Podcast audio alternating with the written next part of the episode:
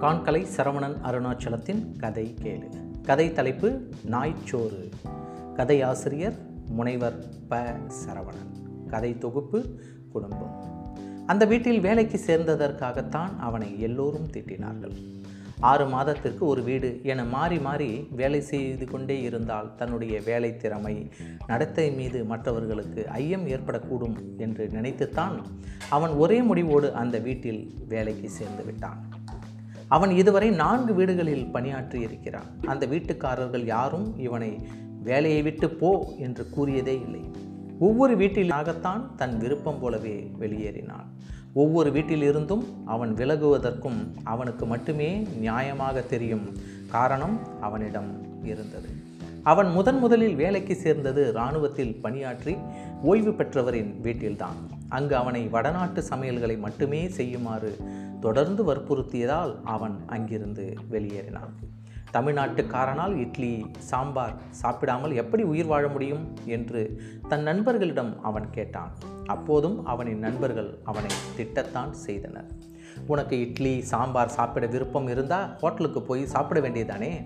ஒருத்தருக்கு மட்டும் சமைச்சு போட்டுட்டு மூணு வேலையும் அங்கேயே சாப்பிட்டுக்கிட்டு சமையற்கட்டிலேயே தங்கிக்கிட்டு மாதம் பத்தாயிரம் ரூபா வாங்கிட்டு இருந்த நல்ல வேலையை யாராவது விட்டுடுவாங்களா?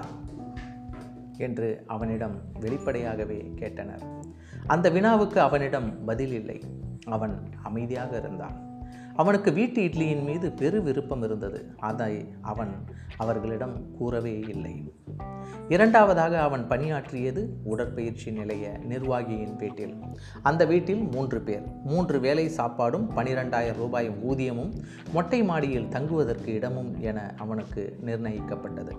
அந்த நிர்வாகி எல்லாவற்றையும் பாதி வேக்காட்டில் மட்டுமே சமைக்க வேண்டும் என்று கூறியமைக்கு ஒப்புக்கொண்டுதான் அந்த வீட்டில் பணிக்கு சேர்ந்தான். வாரம் ஒரு நாள் நெருப்பில்லாமல் சமைக்க வேண்டும் என்பதை அந்த நிர்வாகி அந்த வாரத்தின் இறுதியில்தான் கூறினார்.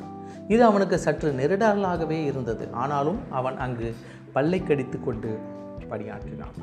நெருப்பை கையாள்வதில்தானே நல்ல சமையல்காரரின் முழு திறனும் வெளிப்படும்.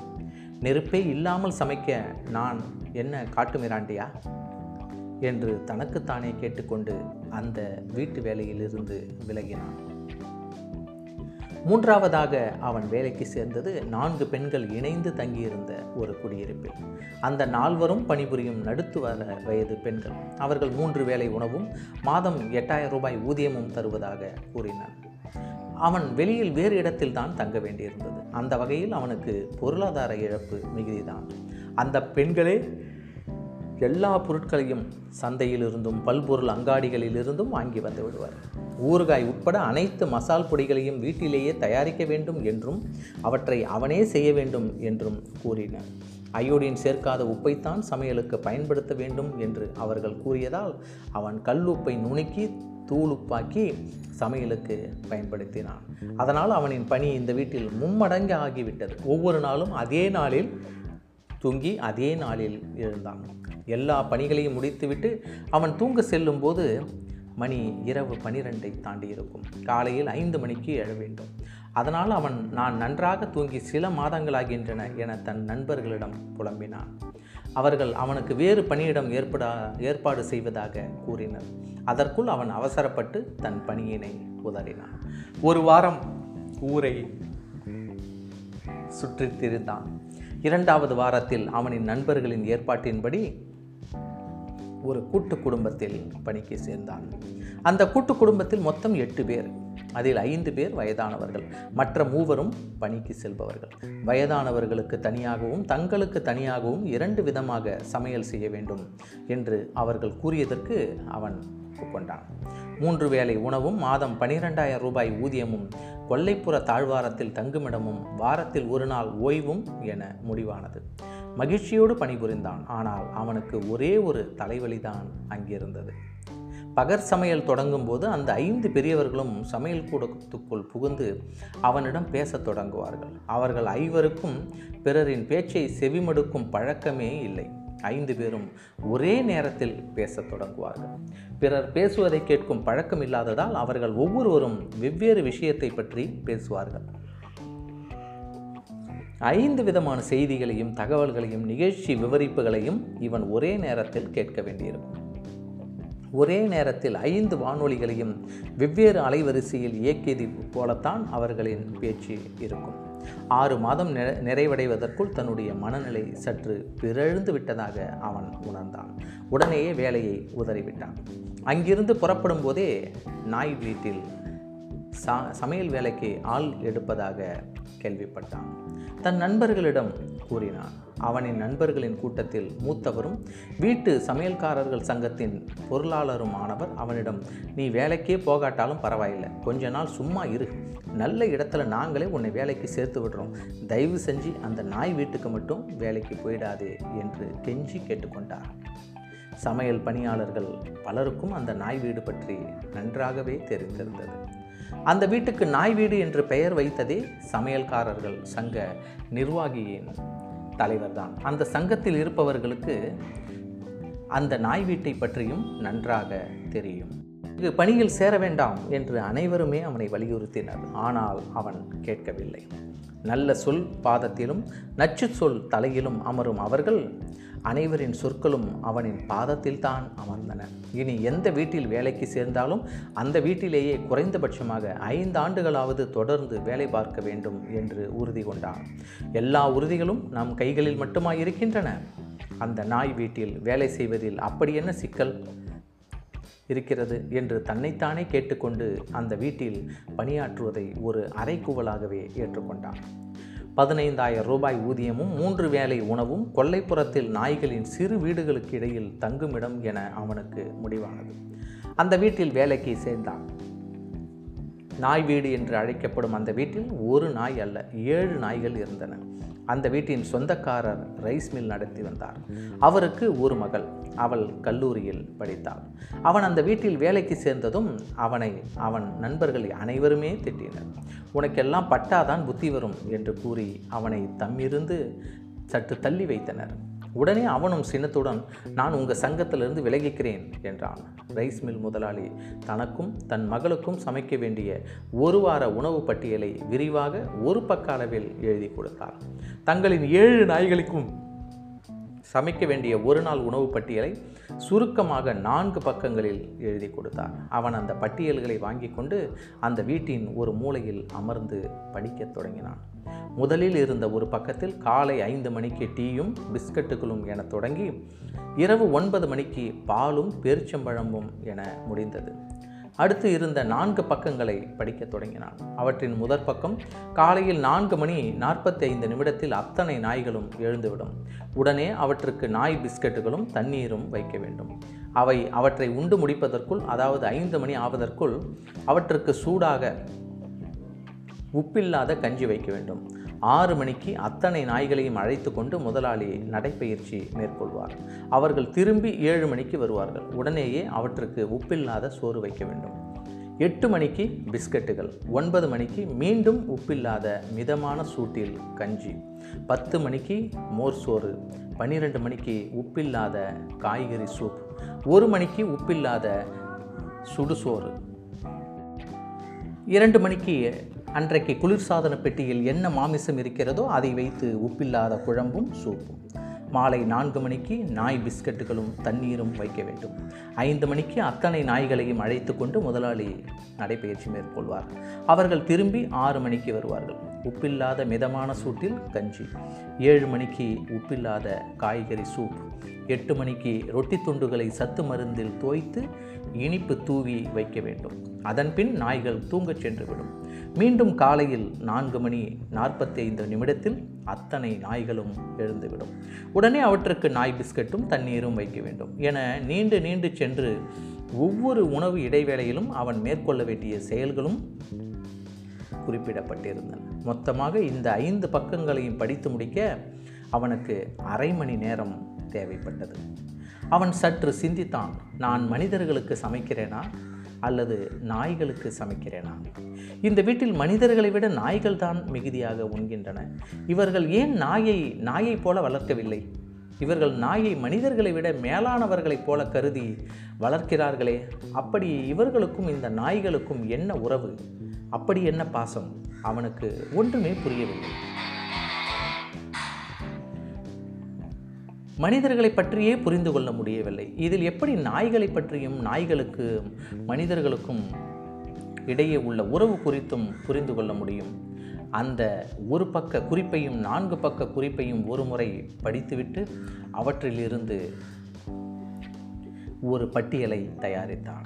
அது அரைப்பக்க அளவில் இருந்தது. அவற்றோடு அதனையும் இணைத்து வைத்து கொண்டான். அங்கிருந்த ஒவ்வொரு நாயும் சிறிய கன்றுக்குட்டி அளவுக்கு இருந்தன.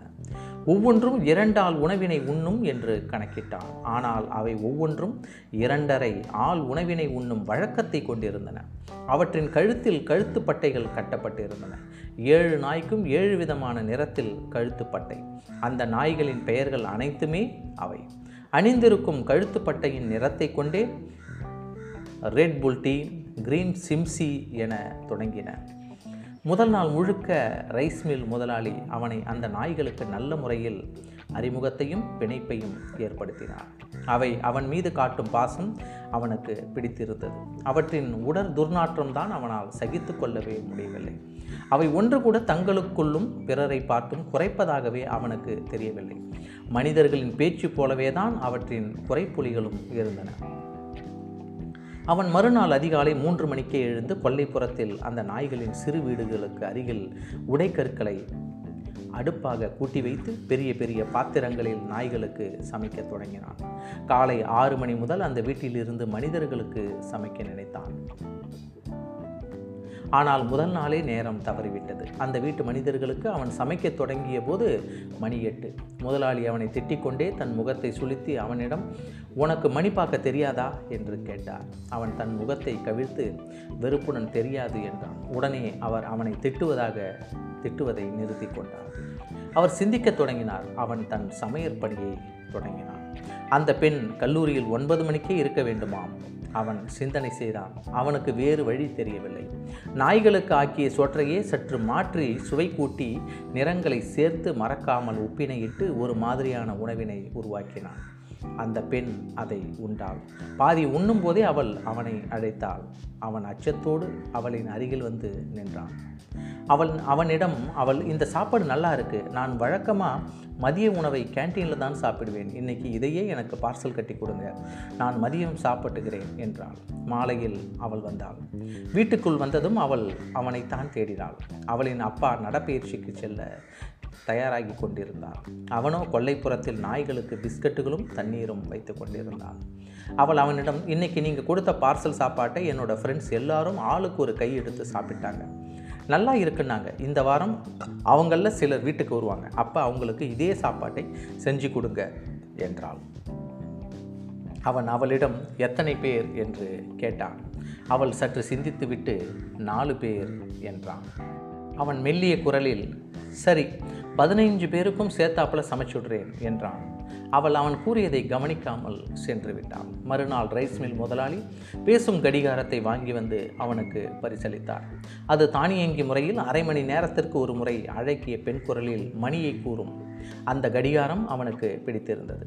அவன் தன் மனசுக்குள் நல்ல முதலாளி. நாம் அவர்கிட்ட திவிராமல் பேசியதை புரிஞ்சிக்காம மணி பார்க்க தெரியாதது என்னோட அறியாமைன்னு நினச்சி மணி சொல்கிற கடிகாரத்தை வாங்கி கொடுத்துட்டாரே என நினைத்தான். அவர் மீது அவனுக்கு இரக்கம் பிறந்தது. ஞாயிற்றுக்கிழமை பிற்பகலில் அவளின் தோழியர்களுள் நால்வர் வந்தனர். அந்த வீட்டில் இருந்த ஏழு நாய்களுடனும் அவர்கள் கொஞ்சி கெஞ்சி துள்ளி ஓடி விளையாடினர். அவன் கொல்லைப்புறத்தில் சமைக்கத் தொடங்கினான். அன்று குளிர்சாதன பெட்டியில் ஆட்டுக்கறி இருந்ததால் அவற்றையே அன்றைய மதிய உணவாக சமைக்க நினைத்தான். அவள் அன்று அவனிடம் கூறியிருந்ததால் விருந்தினர்களுக்காக கூடுதலாக அந்த ஒரு மாதிரியான உணவினையும் தயாரிக்க வேண்டும் என நினைத்தான். உடனே அன்றைய உணவு பட்டியலை அவர்களுக்கும் நாய்களுக்கும் ஒரே மாதிரியாக மாற்றிவிட நினைத்தான். இந்த செயலை முதலாளியிடம் கூறாமல் தன்னிச்சையாக முடிவெடுத்து விட்டான். சமைத்தான் மறக்காமல் அதிலிருந்து ஏழு பேருக்குரிய உணவினை தனியாக எடுத்து அதில் மட்டும் உப்பினை இட்டான். வழக்கம் போல உணவு மேஜையின் எதிர்புறத்தில் தரையில் எட்டு தட்டுக்கள் வைக்கப்பட்டன. விடுமுறை நாட்களில் மட்டும் அவர்கள் மதிய உணவினை தங்களின் நாய்களோடு தான் உண்பார்கள். உணவு மேஜைக்கு அருகில் ஆறு நாற்காலிகள் இடப்பட்டன. அவர்களும் விருந்தினர்களும் நாய்களும் தங்களுக்குரிய இடத்தில் உணவு தட்டுக்களுக்கு அருகில் அமர்ந்தவுடன் அவன் உணவினை பரிமாறத் தொடங்கினான். விருந்தினர்கள் தம் தோழியுடன் பேசி கொண்டிருந்தனர். அவர்கள் அவன் எந்த பாத்திரத்திலிருந்து யாருக்கெல்லாம் பரிமாறுகிறான் என்பதை கவனிக்கவில்லை. எல்லோரும் சுவைத்து உண்ண தொடங்கினர். ஒரு நாய் மட்டும் தனக்கு வைக்கப்பட்ட உணவினை விரைவாக உண்டுவிட்டு நிமிர்ந்து உணவு மேஜையை பார்த்து குறைக்கத் தொடங்கியது. உடனே அவன் உணவு மேஜையில் இருந்த பாத்திரத்தை எடுத்துக்கொண்டு அந்த நாயின் அருகில் சென்று பரிமாறத் தொடங்கினான். விருந்தினர்களுள் ஒரு பெண் மட்டும் அவன் இங்கிருந்து பாத்திரத்தை எடுத்து நாய்க்கு பரிமாறுவதை பார்த்து விட்டான் அவளுக்கு என்ன செய்வதென்றே தெரிய தெரியவில்லை. திரு திருவென விழித்தாள். அவள் தனது தட்டில் இருந்த சாப்பாட்டையும் நாய்களின் தட்டுகளில் இருந்த சாப்பாட்டையும் ஒப்பிட்டு பார்த்தாள். இரண்டுக்கும் பெரிய அளவில் எந்த வேறுபாடும் இருப்பதாக அவளுக்கு தெரியவில்லை. அவளின் வாய்க்குள் இருந்த உணவு தொண்டைக்குள் இறங்கவில்லை. அவளின் விழிகளில் கண்ணீர் துளிகள் திரளத் தொடங்கின. அப்போது இந்த வீட்டு பெண் தன்னுடைய தோழிகளிடம் சொல்லத் தொடங்க ஏய் உங்களுக்கு நினைவிருக்கா? அன்னைக்கு என்னோட சாப்பாட்டை ஒரு கையில் அள்ளி சாப்பிட்டு ரொம்ப நல்லா இருக்குன்னு சொன்னீங்களே. அதே சாப்பாடு தான் இது என்றாள். இதுவரை திரண்டிருந்த கண்ணீர் துளிகள் விழிகளை கடந்து அவளின் கன்னங்களில் வழியத் தொடங்கியது. பதற்றத்தில் அவளுக்கு தலை சுற்றியது. சப்தமின்றி அழுதவாறே அவள் மற்றவர்களை பார்த்தாள் மற்றவர்கள் தம் தோழி கூறுவதை கேட்டுக்கொண்டே தங்களின் பார்வையை உணவில் பதித்திருந்தனர்.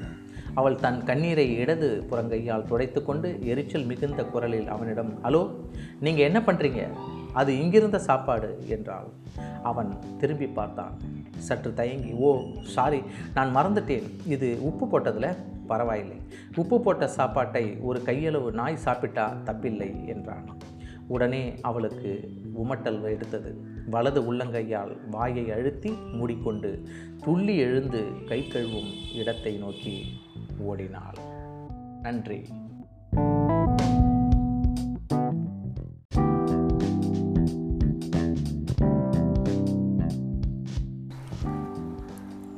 படித்ததில் பிடித்தது. சமணர்களின் நான்கு முக்கிய தானங்கள் பற்றி தெரிந்து கொள்ளலாம். அன்னதானம் அபயதானம் ஔடத தானம் சாத்திர தானம் ஆகியவை. அன்னதானம் என்பது பற்றி அனைவருக்கும் தெரியும். அபயதானம் என்பது தன்னை காக்குமாறு வேண்டி வந்தோருக்கு அடைக்கலம் தருவதாகும். அவ்வாறு அண்டி வந்தோரை பாதுகாப்பதற்கென்றே தனி இடங்கள் இருந்தன. அவற்றுக்கு அஞ்சினான் புகலிடம் என்று பெயர். ஜம்பை தெல்லாறு மின்னல் தேவிமங்கலம் ஆகிய இடங்களெல்லாம் நம்ம தமிழ்நாட்டில் இருக்கக்கூடிய இடங்கள். தெல்லாறு என்பது வந்தவாசிக்கு அருகில் உள்ள ஒரு ஊர். இதற்கு ஆதாரமாக திகழ்கின்றன.